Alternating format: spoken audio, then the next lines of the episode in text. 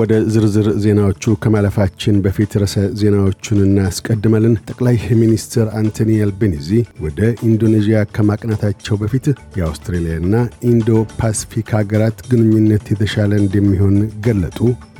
ሩሲያ የዶንባስ ግዛትን ሙሉ በሙሉ ለመቆጣጠር መቃረቧን ስትገልጥ ዩክሬን የተወሰነ አካባቢን መልሼ ይዣለሁ ትላለች። የሚሉት ግንባር ቀደም ርዕሰ ዜናዎቻችን ናቸው። ጠቅላይ ሚኒስትር አንቶኒ አልቤኒዚ ዛሬ እሁድ ወደ ኢንዶኔዥያ ከማቅናታቸው በፊት መንግሥታቸው ከኢንዶ ፓስፊክ አገራት ጋር የተሻለ ወዳጅነት ለመመስረት የቆረጠ መሆኑን ገለጡ። ጠቅላይ ሚኒስትሩ ሰሞኑን ከኢንዶኔዥያ ፕሬዚደንት ጆኮ ዊዶዶ ጋር ስላደረጉት የስልክ ንግግር አስመልክተውም My uh, discussions with uh, President Widodo have been uh, very cordial and positive. We had a good discussion. ከፕሬዚደንት ዊዶዶ ጋር የእኔ ውይይት በጣሙን በወዳጅነት የተሞላና አዎንታዊ ነበር። አርብ ዕለት በጣም ጥሩ የሆነ ውይይት አካሂደናል። እርግጥ ነው ባለፉት ጊዜያት በአካል ተገናኝተን እናውቃለን። በሚቀጥሉት ሁለት ቀናት የምናሳልፋቸው ጊዜያት በመልካም መንፈስ እጠብቃቸዋለሁ። እሳቸውና መንግሥታቸው እንዲህ በአጭር ጊዜ አቀባበል ሊያደርጉልን ስለወደዱ አመሰግናለሁ ብለዋል።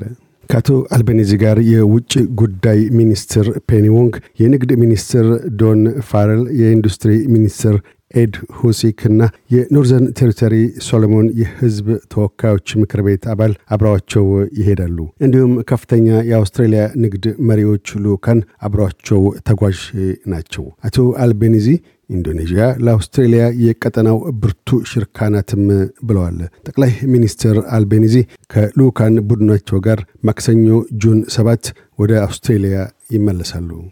የአውስትሬልያ መከላከያ ሚኒስቴር የቻይና ተዋጊ አውሮፕላን እንቅስቃሴ ያሳደረበትን ስጋት ገለጠ።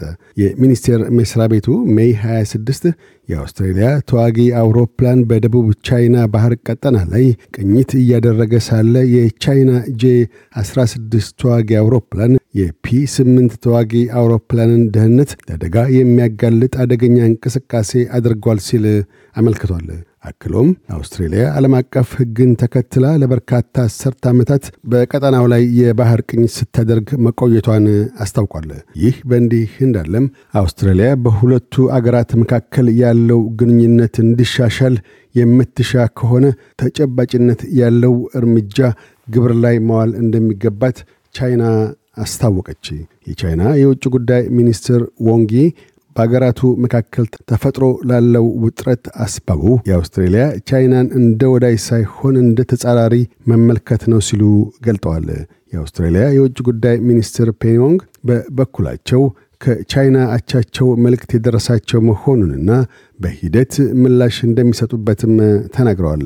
የቻይናው ጠቅላይ ሚኒስትርም በበኩላቸው ለአዲሱ የአውስትሬልያ ጠቅላይ ሚኒስትር አንቶኒ አልቤኒዚ መልእክት ልከዋል።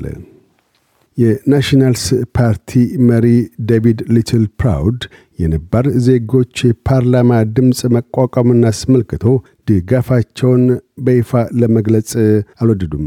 አቶ ሊትል ፕራውድ የናሽናልስ ፓርቲ የነባር ዜጎች የፓርላማ ድምፅ ምን ሊመስል እንደሚችል ዝርዝር ረቂቁን ሳናይ ድጋፋችንን አንሰጥም ብለዋል። የሩሲያ ወታደሮች በአየር ጥቃቶች በመታገዝ ሁለት ዋነኛ የምስራቅ ዩክሬን ከተሞችን በሞስኮ ቁጥጥር ስር ለማዋል ወደፊት የገፉ ነው። የሩሲያና ዩክሬን ወታደሮች በምስራቃዊቷ ሉሃንስክ region ሁለት ከተሞች ሲቪሮዶንስክና አጎራባች ሊቻንስክ የበረታ ፍልሚያ እያደረጉ ይገኛሉ።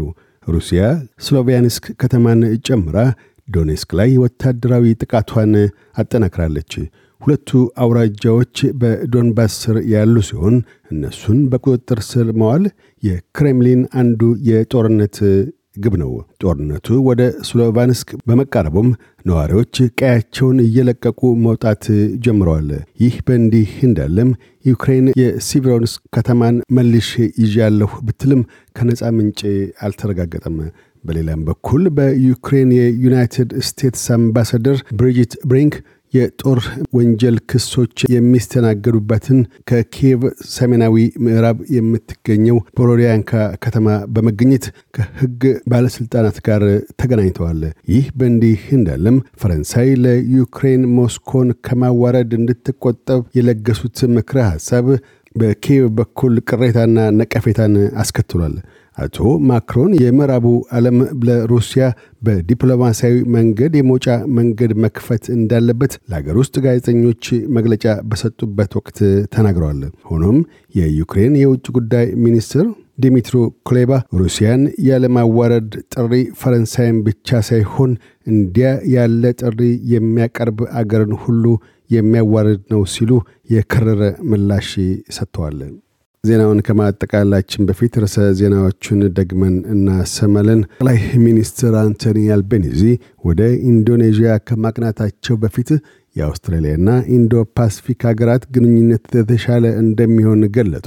ሩሲያ የዶንባስ ግዛትን ሙሉ በሙሉ ለመቆጣጠር መቃረቧን ስትገልጽ፣ ዩክሬን የተወሰነ አካባቢን መልሼ ይዣለሁ ትላለች። የሚሉት ግንባር ቀደም ርዕሰ ዜናዎቻችን ነበሩ። እያደመጡ የነበረው የኤስቢኤስ አማርኛ ፕሮግራምን ነበር። የፕሮግራሙን ቀጥታ ስርጭት ሰኞና አርብ ምሽቶች ያድምጡ። እንዲሁም ድረገጻችንን በመጎብኘት on demand እና በ SBS mobile app ማድመጥ ይችላሉ። ድረገጻችንን SBS dot com dot au Amharic ን ይጎብኙ።